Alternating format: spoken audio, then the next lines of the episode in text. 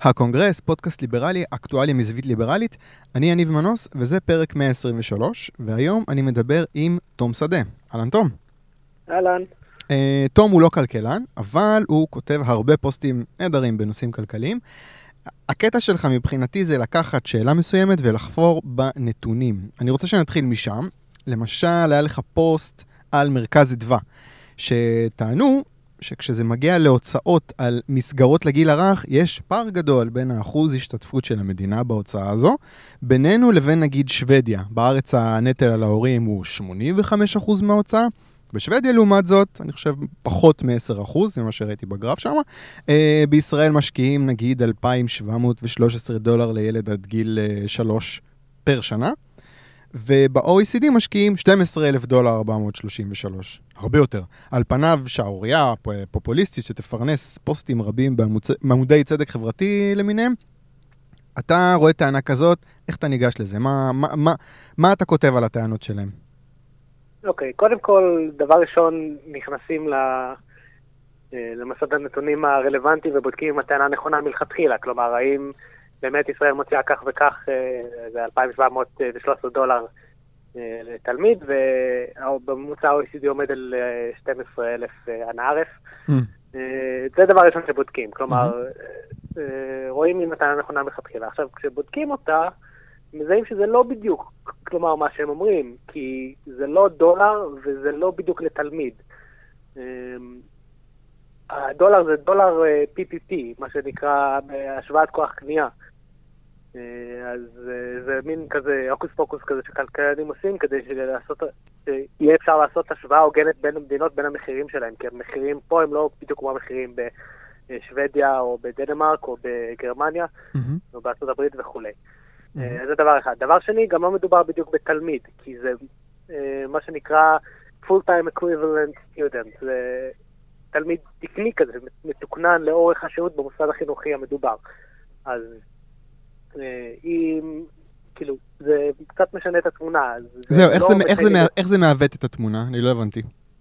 אה, הם פשוט לא מציינים את זה, כלומר, לצורך העניין עכשיו אנחנו רוצים להבין כמה זה בשקלים, אבל אנחנו, אז אנחנו ניקח את ה-2,713 דולר, נכפיל במספר התלמידים, ולא נקבל את ההוצאה הכוללת של המדינה אה, על אה, מוסדות לגיל הרך, כי זה א', תלמיד תקני, וב', זה לא בדולרים. אז צריך להכפיל את זה, להמיר את זה לשקלים אה, בצורה אחרת מאשר ממירים אה, לדולרים. אה, וגם כי זה מדובר בתלמיד תקני ולא בתלמיד רגיל, אז לקחת את ההוצאה פר תלמיד ולהכפיל במספר התלמידים לא ייתן לנו את ההוצאה הכוללת. אוקיי. אז זה כאילו, זה לא סוף העולם, כן? זה לא איזה טעות... הטענה שלהם עדיין תקפה, אבל. הטענה תקפה, כן, מבחינה שמשקיעים פה מעט יחסית פר תלמיד תקני. מבחינה כספית. עכשיו, לא יודע אם זה בהכרח רע, כלומר, יש טענות כבדות משקל לכך שהילד צריך, כן צריך להישאר יותר בבית ויותר דברים כאלה עם ההורים, mm-hmm. ולא להיות במסגרת בגיל הזה, יש כל מיני ספרות אה, מחקר, לא דיברתי על זה בפוסט, אבל יש ספרות מחקר בנושא, אה, אני לא מתאמר להבין אותה, היא גם מאוד מורכבת, mm-hmm. אבל זה לא, זה לא דבר, זה לא כזה אוטומטית, אוי, לא, המדינה משקיעה ממש מעט וצריך... אה, מיד מיד מיד לטפל בזה. עכשיו, אני, בניגוד להם, שהם כאילו אומרים פשוט את המספרים ואומרים, מנסים כזה לגרום לך לחשוב, או, אוקיי, אנחנו מאוד רחוקים מממוצע ה-OECD, אז צריך אה, לצמצם לשם mm-hmm. אה, את הפער, אה, והם לא אומרים לך כמה זה יעלה. אז אני ניסיתי לחשב כמה זה יעלה, ויצא לי מספר, לטעמי הוא גבוה מדי, כלומר זה לא משהו שם לא היה נראה לי הגיוני. Mm-hmm. לא הצלחתי לעלות על מה, אבל זה לא... יצא רק... 55 מיליארד דולר, אה, מיליארד שקל. אה, רגע, שאני אבין, אתה ניסית בעצם להגיד, אוקיי, בסדר, משקיעים פה, המדינה במרכאות משקיעה פחות, בוא נראה כמה זה יעלה לצמצם את הפער הזה, והגעת לנתון של חסרים 55 מיליארד שקל. בדיוק. כמה זה יוצא למשק בית, אגב? אמ, אני יכול לנסות לחשב רגע בראש, אבל זה הרבה, זה... לא יודע, כמה אלפי שקלים בחודש. וואלה. 55 מיליארד לחלק ל-2 מיליון וחצי, לחלק ל-12. זה ה... זה החשבון, זה, זה הרבה מאוד כסף. אוקיי. Okay. לא יודע, סתם נראה לי באזור 2,000 שקל לחודש. אז אתה בעצם, אתה בעצם, בעצם מה שמציק לך זה שמרכז אדווה מפרסם דבר כזה, בלי להגיד כמה זה יעלה. כי זה מאוד קל להגיד, אוקיי, אנחנו מאוד רחוקים מפער ה-OECD, אבל בואו נציע צעדים מתאים לטפל בזה אם זה באמת בעיה, ואנחנו לא ביססו את זה שזה באמת בעיה, אבל לצורך העניין בואו ניקח את הצעד הזה לקראתם, מסכים שזה בעיה, בואו איך, איך מטפלים בזה. אז רק לצורך, לצורך להבין כמה המספר הזה גדול, זה בערך כל תקציב החינוך שלנו, כרגע. וואו. לא, זה מספר ממש גדול, זה סכום מאוד מאוד גדול של כסף. כן, זאת בעיה נפוצה הרבה פעמים, כאילו, שכל מיני מרכז אדווה, ויש המון אה, דפים כאלה של אה, לוחמי צדק חברתי. הם אומרים, המדינה לא משקיעה מספיק, צריך להשקיע יותר, צריך לעשות ככה וככה. די באופן כללי, אף אחד לא אומר כאילו כמה זה יעלה ומאיפה יגיע הכסף. זה, זה לא פעם ראשונה וגם לא פעם אחרונה. אמ, כן, נכון, זה בעיה, אה, כי זה, זה נורא נורא קל להגיד שאנחנו רחוקים מממוצע ה-OECD או ממוצע כזה או אחר, או ממספר כזה או אחר, מאיזה יעד כלשהו, mm-hmm. והרבה יותר קשה להציע צעדים אה, אופרטיביים כדי איך להגיע אליו. אתה אמרת, אתה אמרת קודם שהנתונים שה, נגישים ונורא קל להיכנס אליהם, נגיד למאגר של ה-OECD, מסדי נתונים, הכל נגיש. אני נכנס ואני מודה, זה נראה לי קצת כמו ג'יבריש. תסביר לי מה זה נגיש, או, או שכן צריך כאילו איזושהי זיקה לטבלאות אקסל בשביל להבין מה קורה שם. אמ, אני חושב שצריך איזושהי זיקה, כאילו זה לא, זה לא קופץ לך ישר לתוך העיניים, וצריך אה, טיפה לשחק עם זה ולקפוץ למים, כן, לנסות להבין איך מגיעים לכל הנתונים ומה כל דבר אומר, ו... אה, אבל באופן כללי המסד נתונים ספציפית של ה-OECD וגם של ארגונים אחרים כמו אה, הבנק העולמי וקרן המטבע ויש לאיחוד האירופאי, יש מסד נתונים מצוין שנקרא יורוסטאט, כלומר הם נגישים במובן שזה לא אתר הלמ"ס שלנו, שהוא מזעזע בהרבה מאוד מובנים. Mm-hmm. שממנו קשה, הרבה יותר קשה לדלות נתונים, בגלל זה הרבה פעמים כשאני כותב פוסטים על ישראל, אני דווקא רק על ישראל, בלי השפעה בינלאומית, בלי שום דבר, אבל אני בכל זאת נכנס למסד הנתונים של ה-OECD, אה, כדי לדלות ממנו את הנתונים, פשוט כי זה הרבה יותר קל. רגע, אתה נכנס. אתה נכנס למסד של ה-OECD בשביל נתונים על ישראל? כן, ספציפית על ישראל, לא, לא תגיד אני צריך אה, מדינה אחרת. מצחיק. אוקיי, אה, אני רוצה רגע להיכנס לסיבות. אתה לא כלכלן, אבל אני אתה... לא כלכלן. לא, אתה מתעסק אבל הרבה בנושאים כלכליים בצורה מעמיקה, זאת אומרת, אתה, אתה רציני, ואני שוכח מדי פעם שאתה לא כלכלן. מה, תסביר את הקטע, מה זה תחביב? למה לא ללכת עד הסוף? למה לא למדת כלכלה בקיצור? אמ, כן, זה סוג של תחביב, אני פשוט חננה ממש, ואוהב נתונים, אוהב גרפים, אוהב... אה, יותר, האמת שזה לא, לא באמת, אה, אני אוהב להגיד את זה, אבל זה לא באמת נכון. Mm-hmm.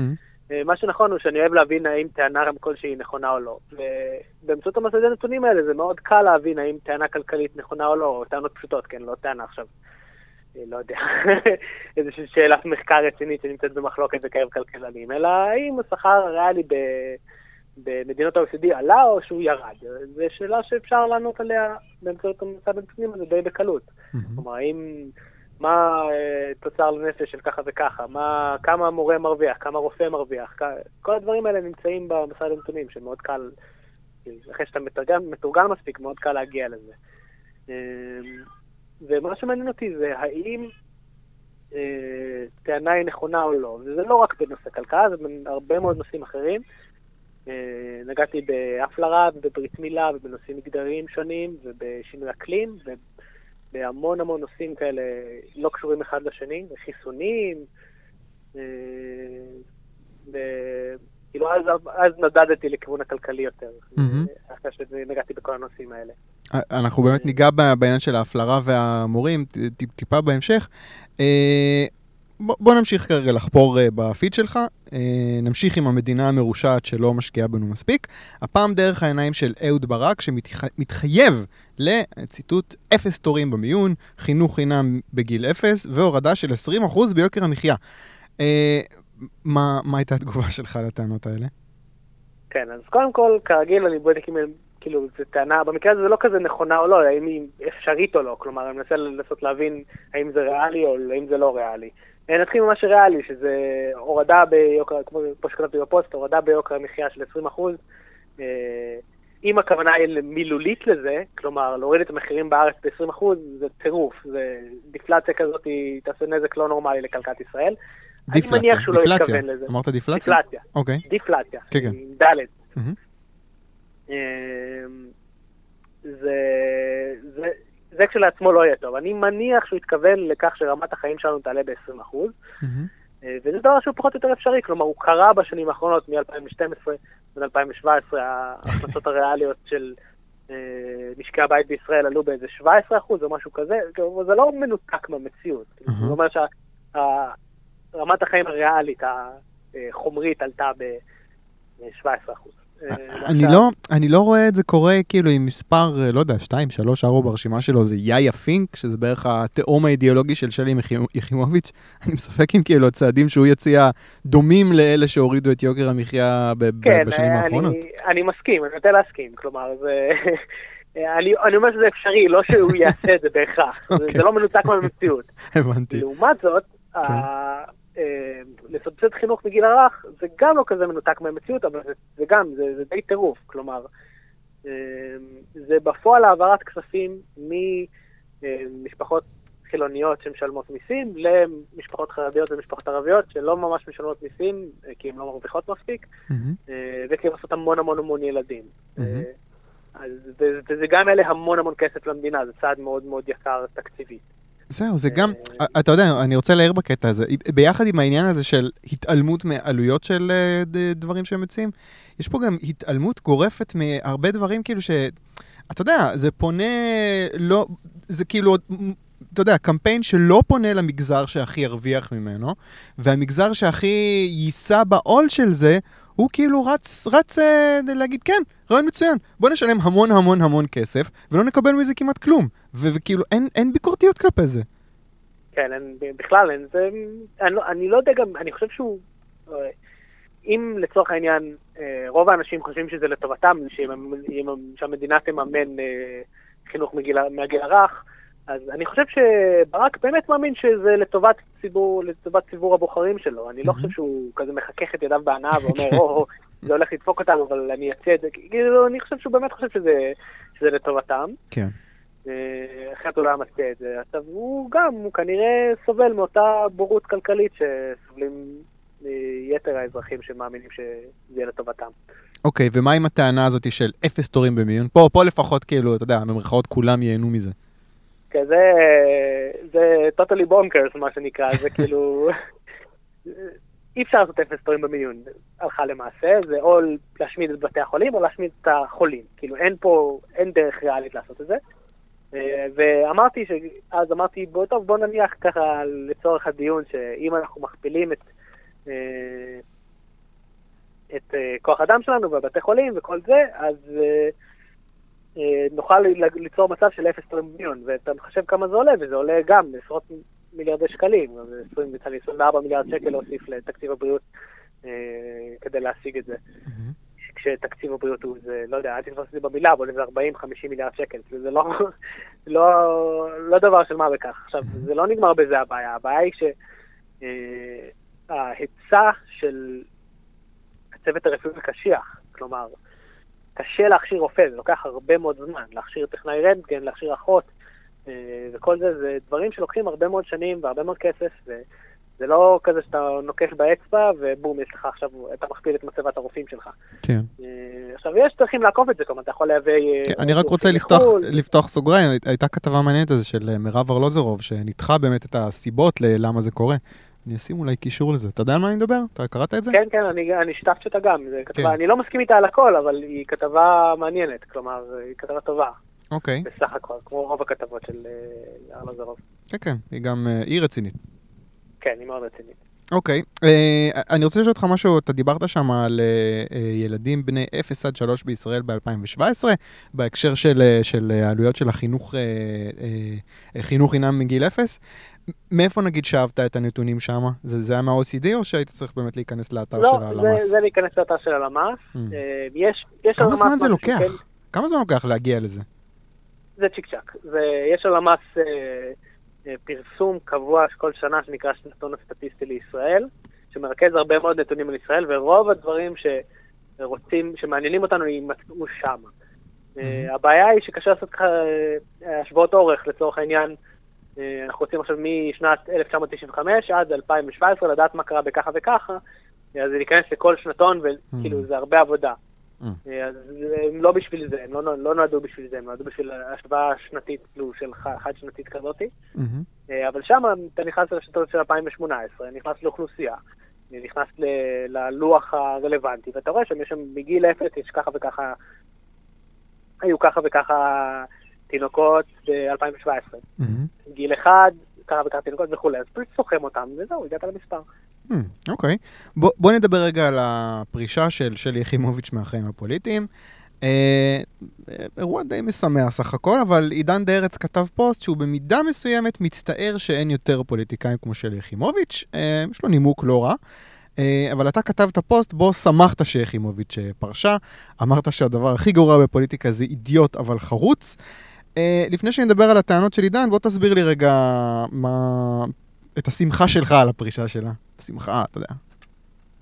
תראה, בגדול, איך שאני רואה את יחימוביץ', גם כתבתי את זה בפוסט, יש לה פוטנציאל אה, לנזק שהוא אדיר. כאילו, אין הרבה פוליטיקאים שהם מתקרבים לפוטנציאל נזק הזה, כי א', היא מאוד מאוד מאוד טועה, בנוגע להרבה מאוד דברים, mm-hmm. אה, וב', היא חרוצה, הגונה וישרה, וכל הסופרלטיבים האלה שרובם נכונים לגביה. Mm-hmm. כלומר, היא תיקח את האג'נדות ואת האידיאולוגיות והמדיניות המאוד מאוד שגויה שהיא רוצה להעביר, mm-hmm. ותעביר אותם בהצלחה, כי יש לה יכולות. אז אני, היא אידיוטית במרכאות, היא לא באמת אידיוטית, היא בן אדם מאוד חכם, אבל היא מאוד מאוד טועה. אז, אה, והיכולת שלה ככה, אה, היא הייתה כל הזמן באופוזיציה ועשתה הרבה מאוד נזק משם, אז כלומר, אני נחרד מהמחשבה שמה יקרה אם חבר כנסת כזה יהיה בקואליציה ושיהיה לו, שיהיה חלילה שר או משהו בסגנון הזה. Mm-hmm. אז זו הסיבה המרכזית שבגללה אני שמח שיחימוביץ' לא תהיה, פרצה לה לעת עתה מהחיים הפוליטיים. אה, אתה הזכרת, הזכרת את העניין הזה של האידיאולוגיה שלה. אתה מהאסכולה שבגדול חושבת שאידיאולוגיה זה לא רעיון טוב כשאתה פוליטיקאי, לא משנה מה האידיאולוגיה שלך? אתה הרי לא מתעסק, אתה, אתה יודע, אתה מתעסק בבעיות קונקרטיות מאוד, אתה מאוד ניגש לכל שאלה ומנסה לבדוק, אוקיי, האם זה נכון, מה הנתונים, מה זה... אין כל כך התייחסות לאידיאולוגיה, או שכן? לא, אין אצלי כמעט התייחסות לאידיאולוגיה, כי האידיאולוגיה שלי, זה יישמע מטופש, אבל האידיאולוגיה שלי, בוא נעשה את מה שעובד, כלומר... לא, יש הרבה, זה לא, זה לא מטופש, זה מאוד, אה, כן, מאוד לא, נפוץ. אנשים אומרים לי את זה, ואני אה, כן, אומר את זה לאנשים, והם מסתכלים עליי בעיני עגל כזה, שכאילו מה ברור, אבל זה לא כזה ברור, כלומר, אנשים חושבים איכשהו באופן יוצא מן הכלל, שכל מה שהם מאמינים בו בגלל האידיאולוגיה שלהם, אז הוא גם עובד, אבל זה לא באמת ככה, כי אה, יסלחו לי הליברטריאנים ש... מאזינים לפודקאסט, אז אה, כאילו, אנרכיה לא עובדת, וצריך מדינה באיזשהו מובן מסוים. לא, זה, זה, זה מטרה קלה, אתה צריך, אה, ת, תתמודד כן. עם הליברטריאנים שרוצים את מדינת שומר הלילה. כן, גם, גם פה, וגם פה יש, אה, יש דברים שהמדינה צריכה להיכנס אליהם, הגבלים עסקיים ובריאות, לא חסר, כאילו, לא, לא ניכנס לזה עכשיו, אבל mm-hmm. זה דיון, דיון שלם בפני עצמו. Mm-hmm. אה, אבל אני לא חושב שאידיאולוגיה של נטו חופש כל הזמן היא נכונה, כי יש מקרים שהמציאות לא מסכימה. אה, אבל אני לצורך, אני אפשר לקרוא לי ליברל הלכה למעשה, כי רוב הדברים שליברלים אה, אומרים הם נכונים, הם מתיישבים במציאות, ומסתדרים עם הגישה הזאת שלי של מה עובד ומה לא.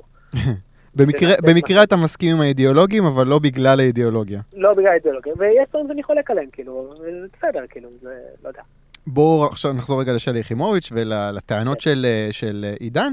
אה, אני מחלק את הטענות שלו לשתיים, כל אחד הוא, קודם כל הוא אומר, של יחימוביץ' היא ישירה. התוכניות שלה ברורות וגלויות, ולכן קל לתקוף אותן, בניגוד לסוציאל פופוליסטים, שהנזק שלהם מגיע בהסוואה והפתעה, הם מבטיחים להוציא המון כסף נגיד, בלי לספר מאיפה הוא יגיע, ואז כשהם מבינים מאיפה אז מאוחר מדי. ודבר שני, הוא אומר, היא משמשת דוגמה לדבר חיובי של חשיבות של דבקות ויושר אידיאולוגי, עמידה על עקרונות. אז אולי מייצג את העקרונות הלא נכונים, אבל היא תשמש השראה נגיד לפוליטיקאים עם עקרונות יותר נכונים לאיך צריך להתנהל מבחינת כללי המשחק. תתייחס לטענות האלה, זה... נראה לי חצי התייחסת לזה, אבל בוא, אני אנסה להיות uh, פרקליט השטן במרכאות. כאילו, כן, אני, רוצ, אני, רוצה את ה... אני רוצה את האויב שלי במרכאות, אתה יודע, חושף את התוכניות שלו, uh, ו- ואני גם רוצה שיהיו יותר כמוהו במרכאות בצד שלי מבחינת דבקות ויושר. אין פה איזה משהו להעריך? אה, אני חושב שיש. בוא נתחיל מהטענה השנייה שאני יותר מסכים איתה, ואז נעבור לטענה שאני פחות מסכים איתה.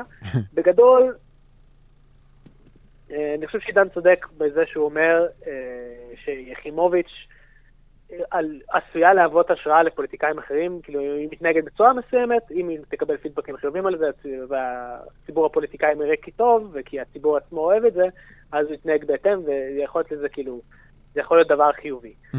עכשיו, וכן הייתי מעדיף שפוליטיקאים יתנהגו יותר ככה, ופחות כמו, לא יודע מה, כמו חיים כץ. כן. אבל... זה בנוגע לטענה הזאת. בנוגע לטענה הראשונה, אה, היא לא כל כך נכונה עובדתית. כלומר, גם כחלון וגם אה, סוציאל פופוליסטים אחרים, הרבה פעמים כן אומרים מאיפה יגיע הכסף, כלומר, הם יגידו, אה, הם ידמיינו איזשהו מנגנון כזה, כזה או אחר שיאפשר להם לגבות אותו, ובסוף זה ייפול לגירעון, או העלאת מיסים כזאת או אחרת, זה לא, הרי זה יגיע מאיפשהו בסופו של דבר. Mm-hmm.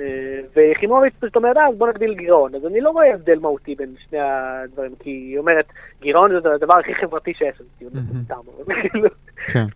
לא, לא מבין מה חברתי ב... שההוצאות יהיו יותר גדולות מההכנסות, אבל בסדר. אז קודם כל אני חושב שהטענה הזאת היא עובדתית לא כזה, לא כזה נכונה. Mm-hmm. עכשיו, מבחינה עקרונית, מבחינתי עדיף לי מישהו שהוא אה, בלי היכולות של יחימוביץ', כלומר של יכולות לקדם דברים בצורה שהיא מקדמת, אה, והחריצות הזאת ואת כל הדברים האלה, אה, ושעושה את הדברים כביכול בהחבא ומסובב, ועושה ככה ועושה פה ועושה שם. כי פוטנציאל הנזק שלו הרבה הרבה יותר נמוך. אז תן לי עשרה כאלה במקום יחימוביץ' אחת. אוקיי. אתה מעדיף את הפוליטיקאים שלך עצלנים ולא מוצלחים, אתה אומר.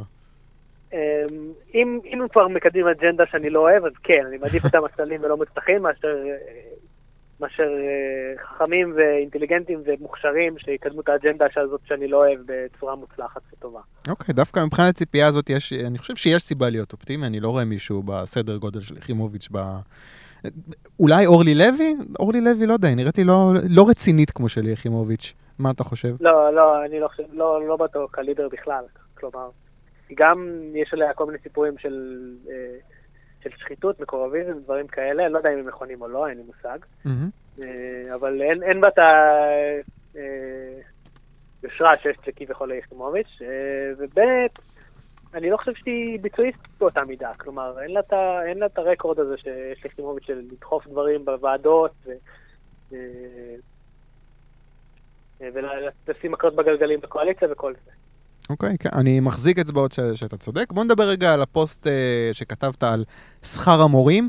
Uh, מקובל להגיד שמורים בישראל לא מרוויחים מספיק. אתה הבאת גרף שמראה ש... אני אוהב את הפוסטים האלה שאתה פותח בקבלו גרף, אני מת על זה. Uh, הבאת גרף שמראה את השכר החודשי בשלבים שונים בקריירה של מורה בישראל.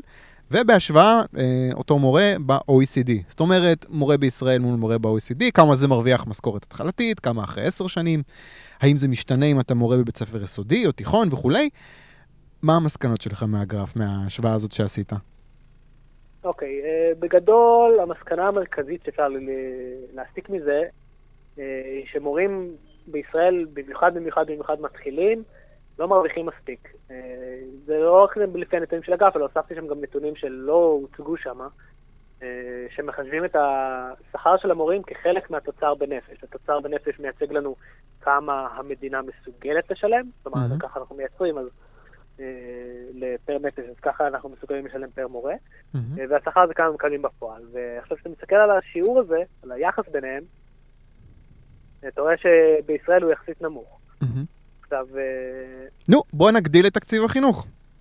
אה, זהו, עכשיו אני לא יודע אם זה באמת יעזור, כי בדרך כלל, אה, לא יודע אם אה, השומעים יודעים את זה, אבל בערך 75% מתקציב החינוך זה הולך רק לשכר של מורים. כלומר, תקציב החינוך זה שכר המורים, הלכה למעשה. 90% שכר, 10% כל מיני דברים אחרים שכולל השקעות בבניינים, דברים כאלה, ומתוך ה-90%, כאילו, ומכל העסק הזה, 75% זה רק שכר שכר של מורים.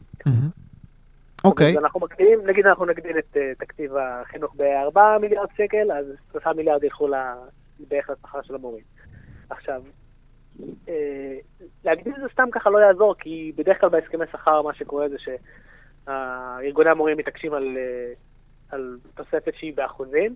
כלומר שגם מורה, מורה מתחיל לקבל 40 אחוז תוספת שכר, ומורה ותיק יקבל 40 אחוז, ואז כאילו הפער ביניהם נשמר, והמורים הוותיקים מקבלים יותר, מהמם, מבחינה שקלית. אה, ומשרד האוצר מתעקש על אה, העלאה דיפרנציאלית, או העלאה שטוחה. כלומר, נגיד שכולם יקבלו אלף שקל תוספת. מהמם. ואז אה, המתחילים יקבלו ממש הרבה, כי הם מרוויחים 7,000 ו-8,000 שקל בהתחלה, ואז תוספת של 1,000 שקל זה המון על זה. מהמם. ומורה ותיק שמרוויח 20,000, אז 1,000 זה לא כזה הרבה אה, כסף. אה, ובדרך כלל האוצר, או אני חושב שתמיד האוצר נכנע לדרישות של ארגוני המורים, ככה שהמצב הנוכחי נשמר. אוקיי. אה, עוד דבר שאפשר להסיק מהגרף, זה שזה בעקיפין, זה שלוקח הרבה מאוד זמן להגיע לוותק. כלומר, יש שם ארבע מדרגות שכר. מדרגה ראשונה זה מורה מתחיל, מדרגה שנייה עשר שנים ותק, מדרגה, אה, שלישית זה 15 שנים ותק, ומדרגה האחרונה זה שיא הוותק. ורואים שיש פער מאוד מאוד גדול בין ה-15 שנים ל... אה, לשיא הוותק. ושיא הוותק בישראל הוא 36 שנים. או-אה. זה מור... כן, זה מורה שהוא ממש עוד שנייה לפני פנסיה, רק אז הוא מגיע לתקרת השכר שלו. עכשיו, לא רק שזה מגוחך לחשוב שמורה אשכרה משתפר עם ככל שהוא צובר כזאת כמות של ניסיון, אני, אני אישית חושב שתוך 5-10 שנים הוא מגיע לשיא היכולת שלו. כלומר, כן, הוא, כנראה. הוא כנראה לא ממש השתפר מעבר לזה. אה, זה מגוחך מבחינה אחרת, כי אתה יוצר תמריץ רק להישאר במערכת. כאילו אין לך תמריץ להשתפר כמורה, אלא רק לשרוד. את ה... עד שאתה מגיע לשכר נורמלי. אה, איך זה- וכן, אנחנו משלמים... איך- א- א- איך זה בהשוואה ל-OECD נגיד? זאת אומרת, בישראל אתה אומר לי בעצם שלא כדאי להיות מורה מתחיל, אבל אתה מרוויח אה, הרבה יותר אה, ככל שאתה צובר ותק. איך זה כן. ב-OECD? אמ, אני לא, לא עשיתי את הממוצע הזה, אני לא יודע להגיד לך בדיוק. אני משער שהוא באזור ה-10 כזה, 15, 16, 17 שנה אה, ממוצע, כשבמדינות דוברות האנגלית הוא ממש נמוך. בסקוטלנד, באנגליה. אה, בניו זילנד, באוסטרליה זה, זה על 6-7 שנים, משהו כזה. אני אשאל אני אשאל את זה אחרת, יותר. כדאי להיות מורה מתחיל ב-OECD מאשר בישראל? חד משמעית. למה? אה, מה הנתון שמראה את זה? זה מרוויחים הרבה יותר כסף. כלומר, מבחינת, אנחנו, אם אנחנו מדברים מבחינת שכר, יכול להיות שמבחינות אחרות לא עדיף, אני לא יודע, אבל אם נטו, אם אנחנו מסתכלים נטו מבחינת שכר, אז אה, כן, יש הבדל די גדול אה, במשכורת המתחילה. הם עושים באזור, אה, בממוצע באזור 11,000, אם אני זוכר, או 12,000 שקל, המקבילה של 11-12,000 שקל בחודש פה בישראל, ובישראל הם עושים 7,000-8,000 שקל. אה, זה, זה פער די גדול, כלומר, זה... וזה פער שמצטמצם ככל שצוברים ותק? זאת אומרת, אתה מבין מה אני שואל? כאילו, כן, הפער... כן, זה פער שמצ... כן, זה פער שמצטמצם ככל שצוברים ותק, ואפילו במורות של הטרום יסודי, כלומר של הגני ילדים, אה, מרוויחו, אני מדבר על זה בלשון נקבה כי אין כמעט מורים כאלה, מהמם. אה, הן- הן מרוויחות אה, פי 1 נקודה משהו, פי 1.21, משהו כזה, מכמה שמרוויחים בממוצע ב-OECD. כלומר, אז עם ותק. אפילו שם הם עם ותק, עם, בשיא הוותק. הבנתי. זאת אומרת, זאת אומרת, אז- זאת אומרת, מה שאתה אומר זה שמעבר לכמות כסף הכוללת ש- שהמדינה מקצה לתקציב החינוך, החלוקה אה, ב-OECD היא במרכאות יותר שוויונית, זאת אומרת, הוותק פחות משנה שם מאשר בישראל? כן, חד משמעית. יש, פערי השכר פה אצלנו הם מאוד מאוד גבוהים בגלל ותק. אה, אנחנו מקום שני בפערי השכר ב-OECD, וכאילו, אני, אני חושב שזה מגוחך. אני, אם אנחנו מעלים את המשכורות למורים, אני חושב שצריך לעלות לצעירים כדי למשוך אה, צעירים איכותיים יותר למקצוע וכולי. אגב, את הגרף, ה- את הגרף הזה אתה הכנת? כן, אני הכנתי את הגרף. כמה זה זמן לוקח לך. להכין? כמה זמן לוקח לך להכין גרף כזה? 15 דקות, באמת? משהו כזה. וואו, אתה שועל אקסל. זה תלוי כמה, כמה נתונים צריכים משחק. כלומר, לפעמים אה, אני צריך, אה, אה, לא יודע מה, להפוך את הנתונים נתונים כספיים לריאליים, אז זה לוקח קצת יותר זמן. לפעמים צריך לסדר אותם אה, בסדר עולה, כל מיני דברים כאלה שלוקחים עוד טיפונת, אבל בגדול זה לא, זה לא מסובך. זה מגיע בקובץ מאוד נוח, אתה מוריד את זה בקובץ אקסל כזה ישירות מהמסד נתונים, ואז פשוט, לפעמים זה פשוט רק לסדר את זה בסדר עולה ולשים על גרף, או לא יודע מה, דברים כאלה. אה, פוסט אחרון שלך שאני רוצה לדבר עליו, זה הפוסט על ההפלרה, אמרנו שניגע בהפלרה. אוקיי. יש לי ילדה בת אה, שנתיים פלוס, והפוסט שכתבת על... זה, זה התחיל מכתבה במדור ממון של ידיעות. אה, הם, הם מדברים שם על עלייה דרמטית במספר טיפולי השיניים, זה תפס לי את העין, כי יש לי ילדה קטנה שזה בדיוק מתחיל להיות רלוונטי. מה הטענה שלך לגבי הסיבה לזה שילדים הולכים היום הרבה יותר לרופאי שיניים מאשר, אני יודע, לפני עשר שנים, חמש עשרה שנה? אה, אז ככה, אני לא חושב שכל, יש פער מאוד מאוד גדול בכמות uh, טיפולי השיניים שהתווספו. Uh, זה פער של עשרות אחוזים. עכשיו, הפלרה מונעת, מי שלא יודע מה זה הפלרה, זה שמוסיפים מלאכותית אה, פלואוריד, שזה מינרל למים, mm-hmm. או שמוציאים אותו אם יש יותר מדי. כלומר, שומרים על ריכוז קבוע של פלואוריד, אה, שנקבע לפי איזה תקן מסוים. Mm-hmm. עכשיו, אה, הפלרה במינון שנהוגה בארץ מונעת בערך בין, בין 15 ל-30 אחוזים במקרה הששת. וואו. כן, שזה, זה לא נשמע כזה הרבה, אבל זה מאות אלפי סתימות פה בישראל, כאילו בשנה, זה המון. אוקיי. עכשיו, אני לא חושב שכל הפער הזה נובע מהפלרה. כלומר, אה, א', הוא גדול מדי, וב', זה טיפשי לחשוב שזה רק הפלרה יכולה לגרום לדבר כזה, שעוד הרבה מאוד גורמים שיכולים... אה, רגע, רגע, בוא, שכחנו את המובן מאליו. אה, הייתה הפלרה, ואז מה קרה? כן, נכון. ככה, בישראל הייתה עד 2000 2014 הפלרה שלירות המים, mm-hmm. וב-2014 יעל גרמן, שהייתה שרת הבריאות, אה, החליטה לא להפליר את המים. למה? מה היה ההיגיון? היא חושבת שזה מזיק, אה, והיא טוענת שזכותם של האזרחים שלא יכניסו להם אה, משהו למים. היא הסתמכה על איזשהו מחקר שבאו ואמרו לה, תשמעי, זה לא טוב, זה, זה לא משנה? היא הסתמכה על כל מיני ארגונים סביבתיים שונים שחושבים שזה מזיק וזה מזהם וכל מיני דברים כאלה. וואו. וזה בניגוד לעצת כל מומחי משרד הבריאות. וואו. אה, בין היתר, אה, מי שאז אה, מנכ"ל משרד הבריאות רוני גמזו התפטר בגלל המחלוקת הזאת, היה להם עוד סיבות mm-hmm. שהוא התפטר בגללנו, אבל זה בין היתר. וכן, זה, זה, יש איזה תגובה מפורסמת שלה מהפייסבוק שהיא כזה, זאת אומרת, אה, נבצר מבינתי למה כל מומחי אה, משרד הבריאות והרופאים אה, ורופאי השיניים התקבצו בבג"ץ כנגד ההחלטה שלי. זה די אומר דרשני אם אתה שואל אותי, כאילו. אני לא מבינה למה המומחים נגד ההחלטה הלא טובה שעשיתי. כן, בדיוק. עכשיו, אתה יודע, אפשר להגיד שהמומחים טועים וכל זה, אבל... כולם. כולם טועים, והיא כן. צודקת, היא אולי, לא יודע, אבל כאילו זה די, די תלוש, כאילו. עכשיו, אמ, בגדול היא עשתה את זה בדרך, לא דרך כזה, היא, די, היא פשוט סירבה לחתום על... או לא, בעצם לא, סליחה. היא, וזה משהו טכני כזה, ש, שהיא היא לא החליטה עכשיו בהחלטה, שזה לא באמת בסמכותה, זה משהו מהכנסת.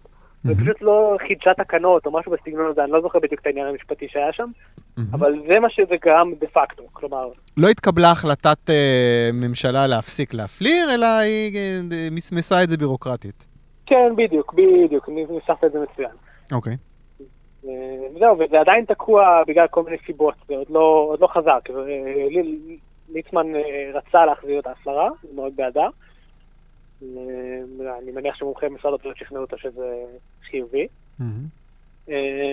וזה עדיין תקוע, כלומר זה היה איזשהו גרמן הגישה בג"ץ ועוד הצטרפו אליה עוד כל מיני אה, פוליטיקאים וארגונים צוותיים והגישו בג"ץ כנגד ההחזרה של ההפלרה וזה נתקע עד, עד השנה, אה, לפני כמה חודשים, שאז בג"ץ יצא מגול המדרגות. ואז זה בינתיים מתמסמס כי רשות, אה, רשות המים ממסמסת את זה מסיבות כאלה ואחרות. לא. ממש הבנתי למה. אה, אגב, עיריות, אה, יש עיריות שעושות את ההפלרה בעצמן? לא. ועכשיו, בגלל העניין הביורוקרטי הזה, זה לא חוקי להפעיל את המים. וואו. וואו, וכאילו, אתה ממש חפרת בעניין הזה של הפלרה והגעת למסקנה שזה טוב? זאת אומרת, כן, מאיפה אתה שולף את העניין הזה שזה ברור מאליו שהפלרה זה טוב? אה, קראתי המון, קראתי אלפי עמודים בנושא הזה כנכננה וזה עניין אותי. כן. טוב שכך, כן. כן, החל מסקירות סיסטמטיות, זה מין מאמרים שעושים קווץ' כזה סטטיסטי גדול להרבה מחקרים ומנסים להבין מה המסקנה מהספרות, וכלה במסמכים שמנסים לחשב כמה פלואוריד מקבלים מכל מקור, כדי לדעת כמה להפליר את המים, כי אתה מקבל פלואוריד לא רק מההפלרה עצמה, אלא אם אתה משקה את המים, עם המים האלה, את השדות שלך, אז אתה מקבל גם מהאוכל. ילדים אוכלים, זה מצחיק, אבל ילדים אוכלים האדמה כשהם בחוץ. אתה מקבל פלואוריד מזה, אז הם החליטו גם את זה לחשוב, כל מיני דברים מפגרים שאתה בחיים לא היית חושב, אבל, כי הם לא מטומטמים, מומחי בריאות הציבור, הם יודעים מה הם עושים, כאילו, והם חשבו מה שנקרא רפרנס טוב, כאילו, כמות שמותר לצרוך, ומעליה... הרבה מעליה זה מסוכן, מעליה, קצת מעליה זה מסוכן פחות, מתחתיה זה לא טוב. ו... זהו, מה, מה הסכנה? זאת אומרת, אני מתאר לעצמי בכל זאת שיש איזשהו, אתה יודע, איזושהי טענה, איזשהו היגיון ללמה להפסיק את זה. יש, כן, יש אז... איזשהו חיסרון בהפלרה? אז ככה, קודם כל במינון הנהוג בארץ יש חיסרון אחד, אה, שנקרא פלורוזיס של השיניים, מין כתמים לבנים כאלה, אה, שהם אסתטיים בלבד, כלומר, לא, זה לא איזה משהו שהוא... מזיק לשיניים, זה פשוט לא נראה כל כך טוב. Mm-hmm. שיניים הרי הן לא לבנות לחלוטין, ואז, אה, לא יודע, זה צבע של אמייל, הרי הוא כזה, אתה יודע, זה צבע שנהב, הוא לא צבע לבן לגמרי, ואז כתמים לבנים כאלה לא נראים טוב. Mm-hmm. זה יכול להגיע גם לבעיות, אבל לא במינון אה, שנהוג בארץ. עכשיו, יש כל מיני סכנות אה, לצריכת יתר של פלואוריד, אבל הם במינונים שגבוהים מהמינון שנהוג בארץ, לפעמים בדי הרבה. ואז המתנגדים אומרים, הנה, תראו, זה מסוכן לצרוך את זה בכמות גדולה, אז גם בכמות קטנה זה לא טוב, אבל המציאות לא עובדת ככה, כאילו, גם לא לשתות מים בכמות גדולה זה לא טוב, אבל כן. אתה צריך מים כדי לשרוד, זה לא באמת עובד ככה. הבנתי. אמ, אז זהו, זה הבעיה היחידה שיש. עכשיו, הם אומרים, זה מסרטן, הם אומרים, זה פוגע בבעלות התתריס, הם אומרים, אה, זה פוגע ב-IQ, זה פוגע בפה, פוגע בשם, זה לא עושה את כל הדברים האלה, כלומר זה הכל קשקושים. הבנתי. אוקיי, טוב, אני, אני, אני אשים לב לזה. ויקח את הילדה יותר לרופא שיניים כנראה. אה, בוא נדבר על משהו שהוא לא פוסט שלך. אה, קראתי מאמר במוסף הארץ, מאמר שהוא must לדעתי, הכותרת שלו היא כיכר העיר החדשה. אה, ומעבר לפרופגנדה מרקסיסטית כזאת שיש שם, הוא חושף אמת קשה ועצובה ונכונה. פעם היית מגיע לכיכר רבין, כי שם אפשר להתכנס ולהפגין, היום המון אנשים. אה, אבל בשביל אימפקט, היום זה לא מספיק. כי כשאתה מפגין בכיכר רבין, לא סופרים אותך. אה, אז המפגינים הפכו לחסרי סבלנות, הם לא מוכנים שהבחירה, אם תתייחס אליהם, תהיה בידי הצופה מהצד. אני מסכם כאילו את הטענה מה, כן. מהמאמר, כן? ולכן נעשה מעבר לחסימה של uh, כבישים. והכי, uh, um, הכי, התסריט הכי uh, סביר שקורה, חסימה של צומת עזריאלי וכפייה על הנהג, הצופה מהצד. אתה תעמוד בפקק שאנחנו יוצרים, ואנחנו נכפה עליך להקשיב לנו. וזו הנורמה החדשה היום. זאת אומרת, הפגנה בכיכר רבין זה קצת לפראיירים. זאת אומרת, אתמול ביום חמישי, אנחנו מקליטים את הפרק ביום שישי בצהריים, ביום חמישי הייתה הפגנה אה, באמת צודקת של מפיקי מסיבות אה, טרנסים ובליינים, שהמשטרה ביטלה להם את האירועים שלהם בדקה ה-90 מתוך, לדעתי, עצלנות לכל הפחות, גרמו להם נזק כספי עצום, פגיעה קשה בחופש של אנשים. והם הפגינו אתמול, והיו שם אל, אלפי אנשים, ו- ושרן השכל העלתה פוסטים ויופי, אבל, אבל מי ישים עליהם? זאת אומרת, הם מפגינים בכיכר רבין, אה, ואם לא יהיו שם מיליון איש, אז לא תהיה לזה השפעה. אה, לעומת 100 איש שעכשיו חוסמים את עזריאלי, וכן יהיה להם אימפקט. וזה בסדר שהם חוסמים את עזריאלי, וזה עצוב לי שזה בסדר. אה, אבל אני כן רוצה ככה לסובב ולהיות הפרקליט של השטן, אז אני אשאל אותך, אוקיי, בסך הכל, המחאה של האתיופים, נגיד, יש בה צדק מסוים. לא יכול להיות ששוטר לא יחשוב מאה פעמים לפני שהוא שולף אקדח ויורה. אה, אתה יודע מה? גם לכיוון של מישהו, זאת אומרת, לא משנה שזה, ש, שהוא, שהוא ירה, אתה יודע, ברצפה נגיד, וזה פגע, זה, גם עצם השליפה של האקדח אה, זה, זה משהו שהוא לא תקין, נגיד, אז אולי המטרה כן מקדשת את האמצעי, אולי זה כן בסדר לחסום את הכביש אה, בעזריאלי? מה, מה אתה אומר על הנורמה החדשה הזאת? אמ, אני אישית באופן כללי לא ממש אוהב אותה, כלומר, אה, זה אקט אה, די אלים לבוא ולמנוע מישהו לנוע ממקום למקום. Mm-hmm. ואני חושב שעיקר השם בזה דווקא זה לא המפגינים, אלא זה המדינה שמאפשרת את זה. כלומר, אם מלכתחילה את הנכים היו עוצרים ברגע שהם היו עושים את זה, כי הם די התחילו את הטרנד, אם אני זוכר נכון, Mm-hmm. אז האתיופים לא היו רוצים לעשות את זה, וכל מי שאחר שרוצה להפגין לא היה עושה את זה. אבל בזמנו זה לא הצטלם טוב כשהמשטרה תתחיל לעצור נכים, אני מניח שזו הסיבה שהם לא עשו כן, את זה. כן. ואז עכשיו הם לא עושים את זה גם עם אתיופים, ולא עשו את זה עם כל השאר. האם אתה מקיימת אמצעים? תראה, אם עכשיו היו מתחילים, לא יודע מה, לעצור פה, לא יודע מה, לעצור שרירותית אנשים, עיתונאים, כי הם אמרו דברים לא יפים על השלטון, או כל מיני דברים כאלה, כן הייתי רואה את זה כדבר חיובי, שההפגנות שהן קצת פחות פרווה מללכת לכיכר רבין. Mm-hmm. אבל בגדול לא, בגדול הפגנה צריכה להיות בצורה מסודרת, בהגנת משטר, ובלי שזה מפריע יותר מדי לא, לא עוברים ושבים לנהל את, לנהל את חייהם. כאילו, זה פגיעה, פגיעה די, איך נקרא לזה, לא פרופורציונלית, לא... לא, לא יודע בדיוק איזה מילה. לא מידתית. לא אבל, מידתית, בדיוק. אבל אתה, אתה יודע, אתה אמרת קודם ש, ש, ש, שמה שמעניין אותך זה האם זה עובד או לא. יכול להיות שזה מה שזה עובד. זאת אומרת, אם עומדים בכיכר רבין ומפגינים ואף אחד לא שם עליך, אתה חוסם את עזריאלי ו- וזה יעבוד, אז מה, מה הבעיה? הנה, זה עובד. כן, זה עובד, אבל זה, יש, יש לזה מחיר. כלומר, אני גם תמיד, תמיד מדגיש אצלי בפוסטים שלכל מיני הצעות שמציעים יש מחיר.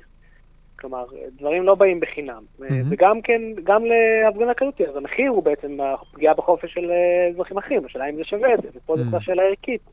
כאילו שאני לא כזה טוב בלענות עליה, אז אני mm-hmm. לא מתיימר. הבנתי. אבל אה, בגדול, כאילו להגיד, זה לא, זה לא סתם האם זה עובד, אני מעוניין ב... אתה יודע, אני אה, משתדל להיות אדם טוב, מעוניין בהגדרת הרווחה של האנשים אה, בישראל ובעולם. אז מדיניות שתקדם את זה, זו הגישה הכללית שלי. אז עכשיו השאלה היא איזה מדיניות מקדמת את זה. Mm-hmm. ואני לא חושב שאידיאולוגיית גג מקדמת את הדבר הזה, זה ככה. אני רק, פתאום, אני רק שכשדיברתי על המאמר הזה, אולי אני עושה קצת עוול לטענה המרקסיסטית המרכזית.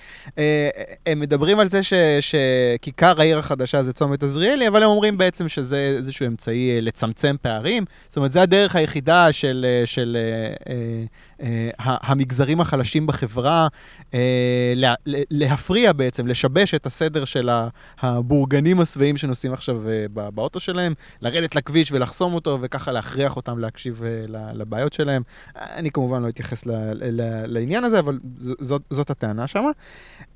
זה אגב הביסוס, זאת אומרת, משם מגיעה תחושת הצדק שלהם, אתה יודע, יש סיבה שזה הפך להיות הנורמה החדשה, וזה באמת שזה כאילו, בגלל שהם מסכנים, אז מגיע להם להפריע, להפריע לחיים שלנו. אבל זה המחיר כשלא נכנסים לאידיאולוגיה, מצטער ככה זה, בסוף, בסוף אתה משלם על זה. אני רוצה לדבר עכשיו על המלצת תרבות, ספר, סרט, פודקאסט, אירוע שאתה רוצה להמליץ עליו. למקרה שלא חשבת על משהו, אני אתן לך רגע לחשוב, ואני אמליץ על שני דברים, הוספתי משהו ברגע האחרון. קודם כל, אה, פודקאסט חדש, אני שמח שיש פודקאסט חדש, אה, בנושאים אה, נניח אה, אה, ליברליים. לפודקאסט הזה קוראים הרגולטור, וזה פודקאסט על מדיניות רגולציה של בחור בשם גיא מור, שעובד במגזר הציבורי.